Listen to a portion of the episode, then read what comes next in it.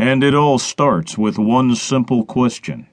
Does it not seem odd to you that America, the richest and most powerful country today, the only country who has liberated other nations from evil, the greatest evangelical nation on earth, is not even mentioned in the Bible?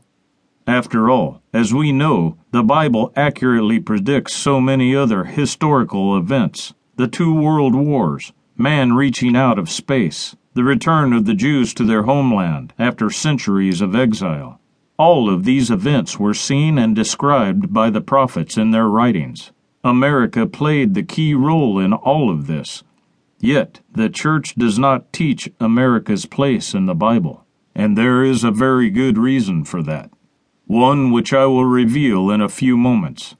I will show you exactly why this knowledge is a closely guarded secret.